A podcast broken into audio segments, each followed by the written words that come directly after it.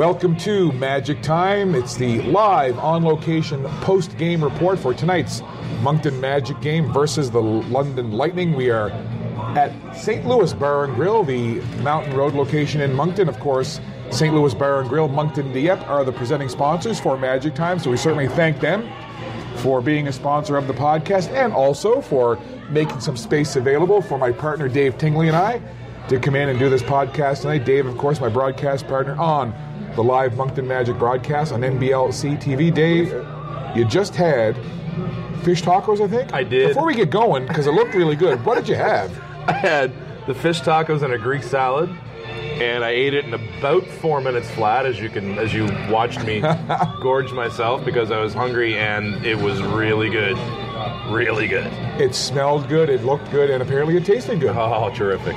Something else that was very good tonight was the matchup between the London Lightning and the Moncton Magic. Look, coming in, we talked about it on the post-game podcast last night. You know what to expect from tonight's game. It ended up being a double overtime thriller. Moncton looked to be getting the victory, but London, with four seconds left, hit a three-pointer to tie late in regulation. Moncton again, three-point lead. Seven seconds left in the first OT. Another triple from the London Lightning.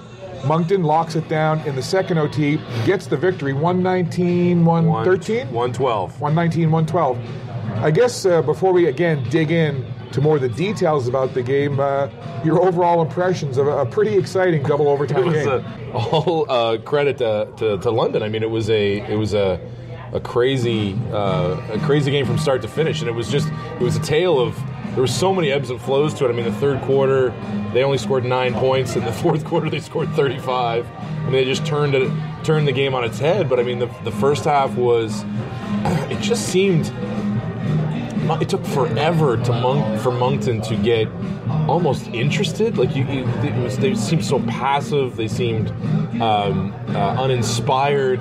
There was very little emotion. There was very little excitement, and then just all of a sudden, the game switched. And you talked about it live on the air when Duke Mundy just had this miracle end of the half where the game, the ball just bounced to him, and the London had defended the end of the half really well, and the ball just kind of bounced to Duke Mundy. He made a miracle shot as time expired and got fouled and made a three point play. And it just seemed to change the attitude. And they came out of the locker room just on fire and, uh, and, and amazing. But then they got themselves in a position to win the last two minutes and they did everything, just about everything wrong in the last two, two and a half minutes of that regulation time. And then, of course, the, the overtimes were just as wild.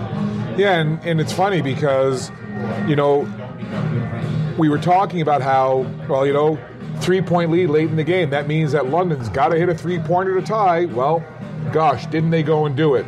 Kevin Ware Jr. at the end of regulation with four seconds left. Same thing in the uh, in the first overtime. Oh, Moncton's up by three. London's going to have to get a three pointer. And then it was uh, Jalen Bab Harrison. Bab Harrison, who, and talking about Bab Harrison, uh, an interesting statistic from him tonight in terms of three pointers, Dave. He got him up. He had 17 three point attempts out of his 19 attempts from the floor, and he started off hot. He had three of his first four, and then the only one he hit the rest of the game was that, that one to force overtime and a second overtime. And it was just, I mean, the Magic did, they, they just, they had such a great effort in that third quarter and most of the fourth, and then just kind of did everything they could. It was almost like, wow, we didn't give the fans enough of a show in the first half. We, were, we did a really poor job of giving the fans a good show in the first half. Let's give them some extra time here. We almost did everything they could to keep London in the game and force two overtimes, but just wild stuff. And Duke Mundy, you talked about that big play that he had at the end of the first half. Moncton was down by double digits, and London really had their confidence building. And you think, you know what? Moncton goes into the half trailing by double digits. That's going to give London that psychological lift. But again, literally, as time expired, zeros on the clock, Duke hits that tough shot underneath, gets the foul for the and one. He hits the three point play. All of a sudden, Moncton's got something positive. They go into the half. They're still trailing, but it's not by double digits. It's that little psychological barrier the double digit lead. Mm-hmm. They had that big third quarter where they really shut down London, as you said. But that second overtime, where Moncton was able to pull away and finally get the victory. What did you see as maybe a couple of real big turning points? Because as you said, Billy White had fouled out, Denzel Taylor had fouled out, but they found a way. How did they find a way in the second overtime? They were tougher, and and that was what they really. If if Moncton, any game in which the Magic are the tougher team, they're going to come out on top, and they have it. They have it in them but they're just they, there's this. I don't know whether it's this. Uh, they're still building a chemistry with not having the whole team together for very long. This is really this is literally the first game all year they've had 12 available players, and whether there's they're building some chemistry in there or whether that's you know and, and it's just they're they're they're getting used to how to play with each other and that affects their their the ebbs and flows of the game and the emotion and the intensity who knows but if they've that's where I would be con- not maybe concerned if I'm Coach Salerno, but certainly something to, to talk about is that um, is getting is, is playing. Uh, they're, they're being the other teams are playing harder than they are in more quarters, right? So that's and that's what we saw again tonight in the first two quarters and the third quarter that flipped. And we have a special guest now joining us to tell us what was the uh, halftime speech, maybe that, that yeah, inspired the. Well, who better who better to ask to get their insight on tonight's game and you know, what perhaps words were spoken at the halftime. We just mentioned the big Duke Mundy play, getting that and one, literally with zeros on the clock to end the half to bring it inside double digits. Coach Joe Salerno just joining us here live at St. Louis Bar and Grill. And, Coach, first of all, congratulations on the win. What did you see as the big difference maker in the second half, but certainly in the second overtime? Oh, hey, guys. Um, yeah, no, listen, great great time to come in, right? It's yeah. walk in right when, when Dave's talking about how we don't we don't play hard. But I'll tell you what, I, I, really couldn't agree with him more. You know, right now that that's been a bit of an issue for us. Uh, just just playing consistently, you know, for a full 48 I don't minutes. trust you to not spill it. we are live on location, and a server just passed me my soup and said, "I don't trust you not to spill it." She's absolutely She's right. Absolutely right. As I should have a bib on, but sorry, Coach, go and finish your thought, my friend. No, I, I think obviously we, uh, you know, we started playing with much much more a better tempo on the offensive end in the second half. I mean, there's no question about it. Uh, we were just we were lackadaisical, you know, again, um, and that's been a bit of an issue for us uh, over the last few games. You know, at times it's like we, we turn it on. You know, uh, holding that London team to nine points in, in the third quarter, you know, we did a much better job on the defensive glass. We were limiting them to, to one shot at a time. And, um, you know, for us, we, we really just have to find, you know, kind of a uh, an even keel here and, and, play the same way for 48. And uh, kind of a feeling out process because we talked about it's the first game we've had 12 players available all year. Whether it's a feeling out process with guys and they're they're not sure where to fit in with each other right now, and whether that leads to some uncertainty and some. Yeah, you know. I, I, don't think we, we lack toughness physically. No. I, I, think we lack some mental toughness, and that's something we've talked about a lot. You know, there, there's so many times where you know we look around at our team and you know we may be trailing a game by four. You know, we may be up by four, but yet we're, we're our body language and it, it looks like we're down by by 15 or 20. You know, so that's something we've talked about a lot over the last couple days, and we certainly need a couple guys to to kind of step up in in that uh, you know mental toughness area. Uh, but I think that's all about again redefining our roles and guys accepting new roles and in certain minutes. And uh, you know, luckily it's a long season. I think we're we're finding our way. The nice thing is we've been able to get wins as we've been trying to find our way, and you're feeling it out. Yeah, yeah, doing whatever it takes to win games. Hashtag find a way. And Billy White last night played his first game in almost a month. Uh, New Year's Eve was his last game until last night with that wrist injury. He was energized last night. He was the player of the game. He's a very emotional player. He wears his heart on his sleeve, and you can almost ride the wave of emotion with Billy. you, you, wait till now to ask me the tough ones, right, Scott? That's uh, how many podcasts have we done? We got a, we got a beer in us, so we don't yeah, care anymore. It's uh, it's a great question. No, it, it, really is. I think that's something that Billy needs to continue to work on. You know, uh, Billy, I, I, told him today. We met for a little while today, and uh, he's one of the best players in the league. I mean, there's just no question about it. And I think he just needs to do a little better job of, of accepting some of those ebbs and flows that come along with the season. He's been through four NBL Canada seasons now. He knows how difficult things can be, and you know when Billy's head's on straight, he's he's as good as anybody. And uh, we just need a little more consistency from him in, in, that vein. And you talked about feeling things out as you go along, getting wins. You had to be happy. With, like with 12 guys, you're going to be working out rotations, and you had that that five man rotation, sort of the last half of the third quarter, yeah. the first of the fourth, which was it was it was Wayne, McSwain, uh, McDondo, and Dondo, Lewis. Yeah and uh, Probably Mundy and, yeah. And Mundy, right? And those guys, I mean, defensively, like, what are you going to do? I, I, Yeah. I think it was kind of was you, was that kind of a bridge in the gap kind of thing with you? Well, we're going to play these guys to kind of bridge the gap at the fourth, and then you ended up leaving them on because they were so Yeah, so I mean, successful. Yeah, th- those guys were kind of giving some of our starters some, some, Yeah. you know, uh, some rest, which they needed on the second night of a back-to-back, and and they really stepped up. And, and you know, if guys have it going on, we're going to run with them. You know, they were playing exceptionally well.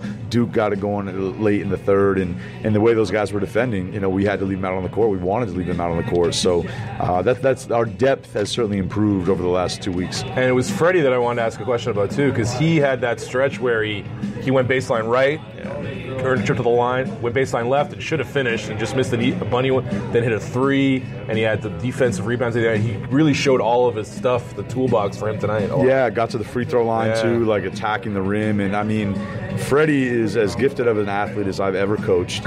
He is extremely coachable as, as a young man. He has a great attitude, a great work ethic.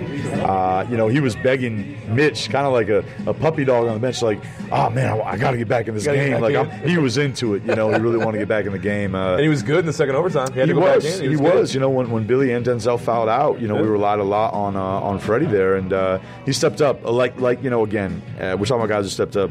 Wayne McCullough tonight again. Oh, man. You know, I made the comment today before the game. I said, you know, late in games, he's just a guy you have to have in the game because he's going to make plays, and he did it again tonight. And uh, you know, a lot of credit uh, to Wayne how hard he played and the job he did defensively on Garrett Williamson. You know, in the overtimes. And probably the key play of that second overtime was him getting inside position on Bolden and getting that offensive rebound that he just attacked. He went up and got it right, and uh, so no, man, he, he's just been great. Freddie's been great, and I think Marcus is going to come along. Marcus and is good, yeah. um, you know, we, we just have to, like I said, we got to play hard, you know, for 48 every night, and you know, for some reason we're not doing that, and, and we got to figure it out, and I hope we will. Well, it was nice that uh, after getting teed up last night and tossed early, that you got some extra time to make up for time missed on the sidelines tonight. But, Coach, I know earlier on social media you gave a little shout out to your assistants and to your coaching staff that stepped up last night. Let's just go back to last night for a second. You know, what do you want to say about those guys and the job that they did, basically having to coach that squad the rest of the game in a pretty tough matchup We're against St. John? you. We're talking about you. Yeah, they, they, they did a great job. You know, I think um, in the in the fashion where I had to leave the game fairly quickly, um, you know, we got to reconvene at halftime a little bit, and, and uh, I thought Elvin took over and he did a nice job with that. Matt, Todd, Mitch, all those guys have great input, and uh, that was a tough game to pull out. Uh, I don't know which was tougher, them coaching uh, or me having to sit in the office watching it on my laptop. It was it was very difficult, but uh, they did a great job, you know. And, and that, that St. John game, you know, that was a tough game. Um, so a lot of credit to those guys, and I'm sure the players stepped up in, in my absence as well. And were you going to ask him if he was tempted to put a pull a Bobby Valentine or? Well, you know, I was going to make the reference and then trying to think of the demographic watching, I didn't know if I'd have to tell him to check it out on YouTube. But many years ago, Bobby Valentine, who at the time was uh, the manager of the New York Mets, got tossed from a game. And then later on, the camera operator's got a shot of Bobby just kind of coming down the tunnel with some sunglasses and a fake mustache on. So you would have did you needed at, a wig, maybe, maybe a wig. did you at for all? and Yeah. a- Did you at all think of maybe a disguise and coming out there in the second half? I was definitely tempted, but you know what? The broadcast is so good. I, I, I was, you know, it was actually my, my wife. You know. God bless my wife. She she actually texted me. Uh, before I even got back to the locker room, once I cooled off from it, I, I, went to my phone because I thought I was going to watch the live show on my phone, and uh, and I had a text message from my wife. She just said, "Do you want me to bring you a beer?" and I, you know, thinking about it, I could have sat there and had a beer, but no. Listen, it was uh, uh, it was difficult to sit back there, and uh, but it was nice. It was it was actually very educational to be able to sit back and just watch your team. And I mean, obviously, I was engaged in what was going on from my laptop, but not like you were on the sideline. So I saw a lot of things watching from the broadcast live that, that I maybe wouldn't have seen, uh, you know, walking the sidelines. Can you maybe think of one or two off the top of your head that kind of came to mind that you might have talked to the team about tonight, or you might talk to them about going forward? Well, I mean, it was it was it was in the spur of the moment. I mean, there was there was very small things. Um, you know how we were we were fully moving defensively. You know, we're guys in the right help position. You just got to sit back and see the whole screen. Where there's so many times in the course of a game, you're watching all those things, but you tend to focus on certain matchups or what you're trying to run or what you're doing. So it was more just sitting back and watching them play, and certainly took some notes down and had some notes for the coaches at halftime. So it was a it was a different experience. I don't get I don't get tossed from too many games, and, uh, know, I, I don't think I should have been tossed from last night's game, but um, We agree, we anyway, you know, I think tonight's game was certainly more exciting than that. And uh, talk a little bit about Nick too. I mean, Nick missed last night's game, and he sat and watched. And he really, he came out. He was like a house on fire. He was really, um, you know. And with him, you kind of have to maybe gear him down a little bit. And you seem to have to do that a little bit tonight. But he was terrific in that second overtime too. Yeah, no, he was really good on the glass in the second Yeah. overtime. He was aggressive. Um, You know, he made a big play, tipping the ball Oh, that off the free off throw, free off the backboard, Yeah. which McCullough picked up. But uh, you know, Nick felt really, really, really bad about missing last night's game, and uh, he, again, that's something he's trying to work on from an emotional standpoint. But uh, he came out with confidence. Nick has a lot of confidence. They were leaving him open from the three-point line tonight. I have confidence in Nick taking that shot. But then, yeah, you got to reel back in Nick a little bit because his confidence gets going, and uh, you, you got to put him back in check every now and then. But uh, he was good tonight. And you you said to me before the game, we and I gave you one that I was that was concerned about, and you you said it was your kind of second biggest concern, but you said in order it was offensive rebounding, well, like defensive rebounding, taking the Defensive glass, and then in transition, and Yeah. you struggled with both of those things for a huge chunk of the game. So First half we did. yeah, Yeah. yeah, Yeah. for sure. I that, thought- that turned a lot. Like they only got I think six offensive rebounds in the entire second half and the two overtimes. I think. Yeah, they, I mean, they started off, they had 8 boards Yeah. in the first quarter. Yeah. And, uh, I mean, obviously, this was a, a point of emphasis at halftime. And, uh, you know, we were much, much, much better in the second Yeah. half. Um, you know, so it's tough. I mean, the second night of a back to back, you know, it's, it's sometimes it's tough to get dialed back in right away. I do not think we came out. We, we really did not play a good basketball game to start the half, but we really buckled down in that second half. And, um, you know, I thought played pretty well at times. this team could have very easily folded up the tent with the way the London Lightning were kind of coming at you guys. You're up by three, four seconds left in regulation. they hit a three to tie. The end of the first overtime, seven seconds. You're up by three. London hits a three to tie it up. What did you guys do as a coaching staff, or did you have to do anything? What was the mood like? What was the conversation like on the bench and on the floor in that second overtime to not let London get in your head and to just put those behind you and to focus and get that win in the second overtime? You, you were in the middle of a fight, right? And and obviously it was it was discouraging when they hit the threes. And I'm, I'm, I was sure coming in here I was going to be asked the question, Coach, why didn't you foul? Right? I was I was I'm waiting there. for I'm that. saving it. I'm Uh, saving it. But uh, you know, you, you you just had to bounce back, and it was it was just kind of too stress to them. Like, hey, it's five more minutes, man. You know, it's five. We we had a lead at the end of regulation. You had a lead at the end of the first overtime. Uh, stay in this fight right now, and, and you just can't get too low. Um, and they had a couple big shots. I mean, you got to give them some credit at the end of overtime and, and the end of the first uh, regulation. But uh, it was just trying to be positive with them and let them know we got five more minutes to continue to go to war here. Yeah. Now, as player coach of my men's league team, Yeah, yeah. I see. I, I faced a similar situation against uh, Coach Robertson's men's league team the other night, where we were up three late, and we as a team decided to foul. You didn't. Yes. Um, what you also didn't do, what you also didn't do though, what I, I mean, and that's and that's coaching preference, right? Because you can play the numbers whatever you want, Yeah. and you're and that's coach, just coaching preference. It's neither it's not right or wrong really, but the the, the, the troubling part was you didn't run him off the line. Um, Was that the more troubling part of that play for you when Bab Harrison got that? I mean, he got it off with very little. At the end of daylight. regulation, Yeah. yes, it was, and Yeah. that's who. Uh, I'm sorry, Kevin Ware. Ware. Ware hit the one at the end of, of, end of regulation, regulation, yeah. and uh, it was very trouble. We, we decided. I've always been a proponent of of not fouling. Play it out. And, and to me, like trust your defense. We had a very long athletic group on the floor. Trust these guys are going to switch aggressively and, and run them off the line, and and we didn't do that. We didn't execute it. Like we didn't. You know, I, I think it might have been Freddie McSwain and, and uh, maybe Mundy over there. I'm Mundy, not I sure. think it was, yeah. But yeah, we didn't get a hand up. I mean, that was what we decided to do, and we didn't execute it well. Uh, it was funny though because you're in the same situation at the end of overtime, and I actually I'm, I'm not going to throw my assistants under the bus, but I always take their feedback. Right. And in my mind, I was leaning towards fouling. I'm saying, you know what? First time, let, us go ahead and put them on the line and trust we can get a defensive rebound. Uh, a couple of the assistants were completely against fouling. So I actually came back to the huddle, and it's pretty rare I do this, but I, I said to, to the guys, what do you want to do here, boys? You know, do you want to foul? You know, do we want to foul or do, or do we not want to? And I kind of used it as a. I was trying to use it as Over a here. yeah, Mitch over here Like on the, what, the right? side.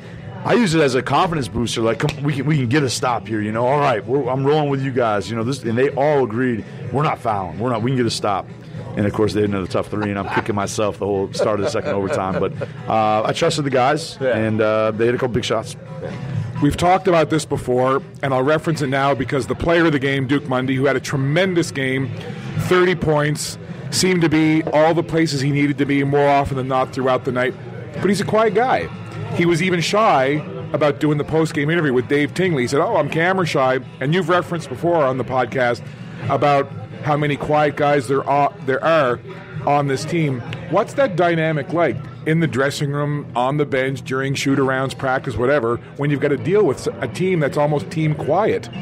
You, you you have to ask yourself sometimes, like, are these guys totally tuned out? Are They they have a not pulse? in the moment? Yeah. Like, are we alive? Are Yeah, we? yeah. Uh, but then sometimes there's just it's a very quiet focus, you know, and. Uh, they're quiet guys. Duke's a humble guy. Like he's just Yeah. a good guy. He's a good teammate.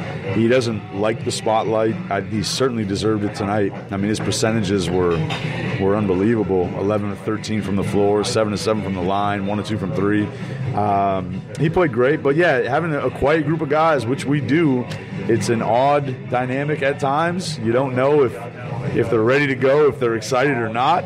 Um, you know, but it's a good group. It's a good group of guys. And the other thing that was great about Duke tonight was there were possessions in the second half where he he single-handedly almost on some possessions created havoc for them by he would close out and, and, and take away a three-point shot and then he would double down on the post and Yeah. create problems and create turnovers. He did it multiple times in the second half. He's so long, and you know, last year, I mean, last year, I believe Duke was a top, probably three defender in the Oh, yeah. league, and you know, he's had a little bit of knee issues, and I think he's had a hard time trusting his knee a little bit.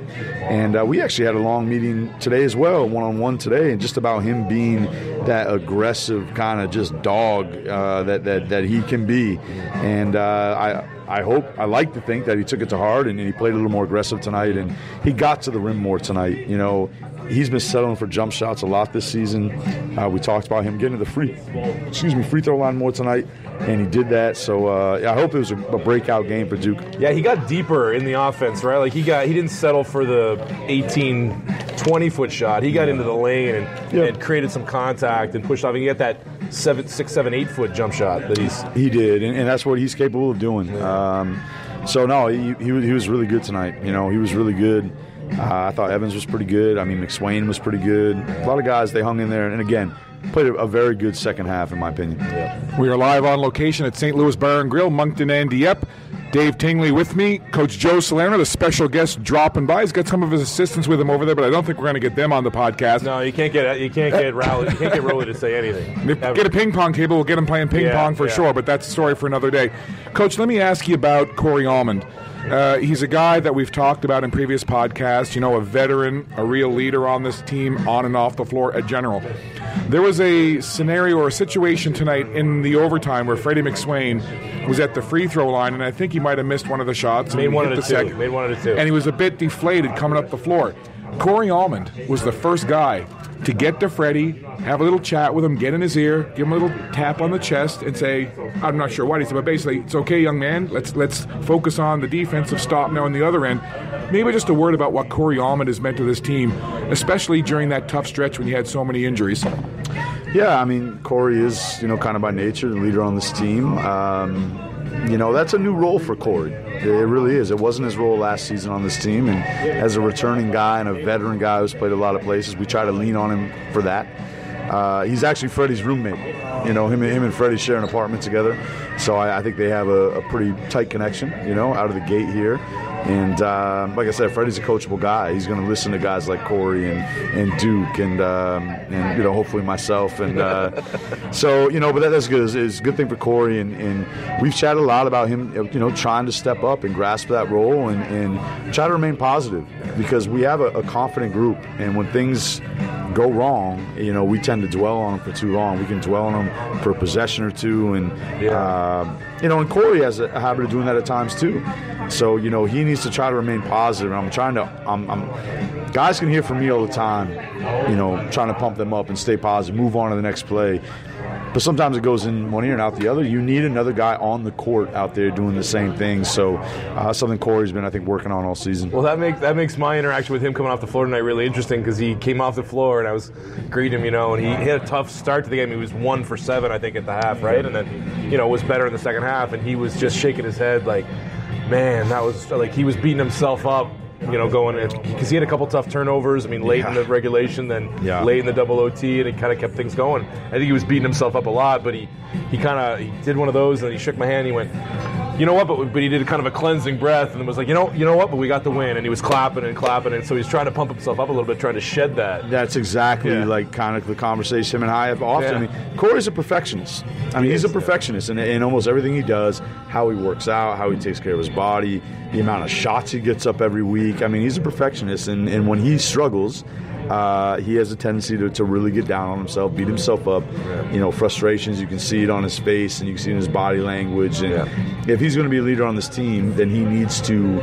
you know, put that aside and, and, and try to remain positive. And, uh, you know, it's something he's working on. You know, everybody can work on something, and, and Corey is working on that himself.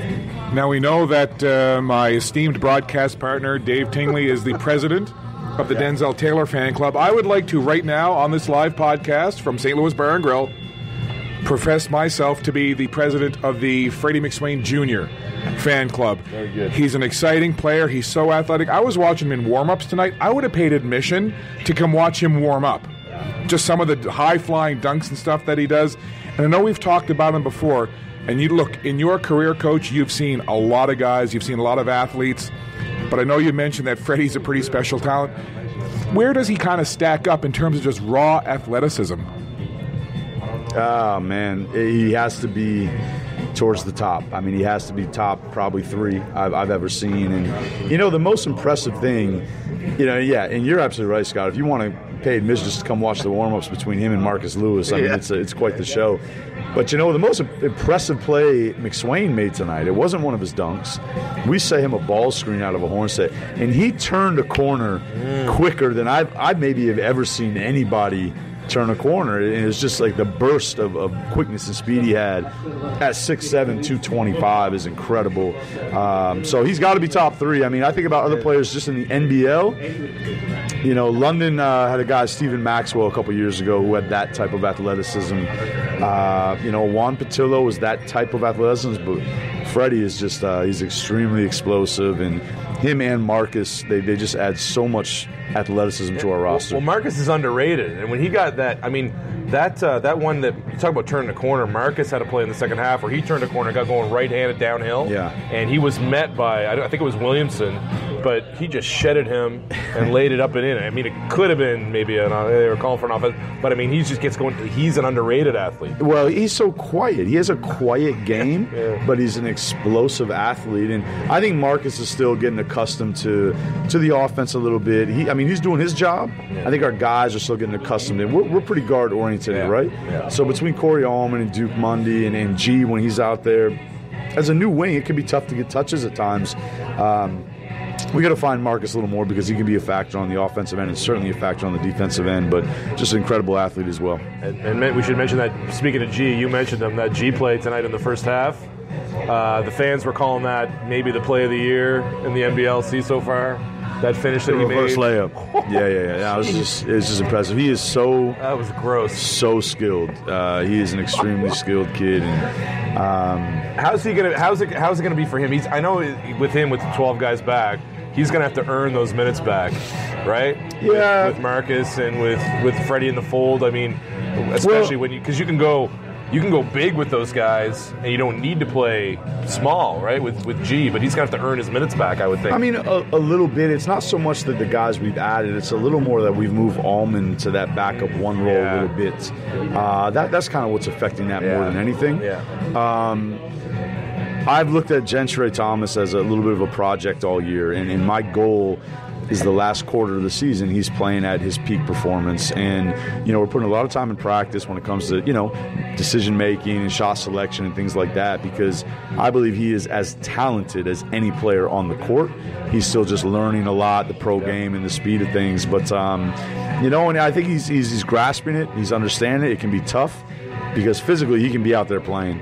Um, but it, it's about But he was- matchups too. And he was forced into a bigger role quicker, right? He was. right, and that kind of gave the gave everybody the impression like, okay, well, G's going to be a, a major Yeah. factor on this team right away, and I think that kind of It could be really tough on Yeah, G because yeah. he did pretty well. He You did. know, he did pretty well. There were certainly times and that, downs, again yeah. decision making, but uh, when you're getting a lot of minutes and then all of a sudden they're they're cut down pretty Yep. quickly, that can be really tough.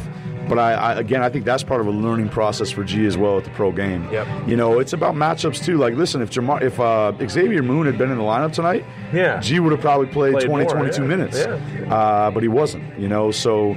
It's, it's a process for G, but again, I got all the confidence in the world in him. He's extremely talented. He's a great kid, and, Yeah. and I love having him here.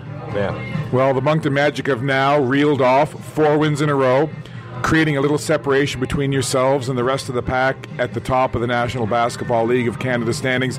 Uh, what's the next couple of days like for you, Coach? I know you got to go on the road, but uh, what would you like to see the, the guys work on, and you know what what are you looking to do over the next couple of days? Well, we're going to take tomorrow off. I mean, that, that's first and foremost for sure. You know, we don't play again until Wednesday. Um, you know, we, we have got to. I mean, we, we, we're pretty consistent in practice. We practice hard. I mean, we get after it, and, you know, we have got to find a way to bring that same level of consistent intensity every day from the practice gym to the arena, and that's something we need to continue to work on. You know, I thought we were we were pretty good defensively last night. I thought we were pretty good defensively in the second half tonight. Um, you know, and we spent a lot of time this during this time off. You know, it's almost like, well, you spent so much time defensively. Now you're looking to struggle offensively a little bit. So I think finding the balance of getting back to just playing solid basketball, you know, which we're capable of doing. Um, and again, just, just consistency of, of playing hard and aggressive for 48 minutes. And that may even be a little more off the court than on the court. Um, but just continuing to get better. There's, there's, a, there's a whole second half of the season to go here. And um, we're still not playing at our, at our peak at all right now. Now, Coach, I know I've talked to you before, and most coaches, hey, they never want to look past the next game. But I'm going to throw it out there anyway, see if I can reel you in a little bit here. Tonight's win in overtime, double overtime versus London, kind of avenges that loss at the first of this month when London beat you in overtime in London. Your only loss at home was against the St. John's Edge. You've got them coming up in about 10, 12 days. And I don't want to look too far ahead, but how much would you like to avenge that home loss to St. John's when they come back in your building?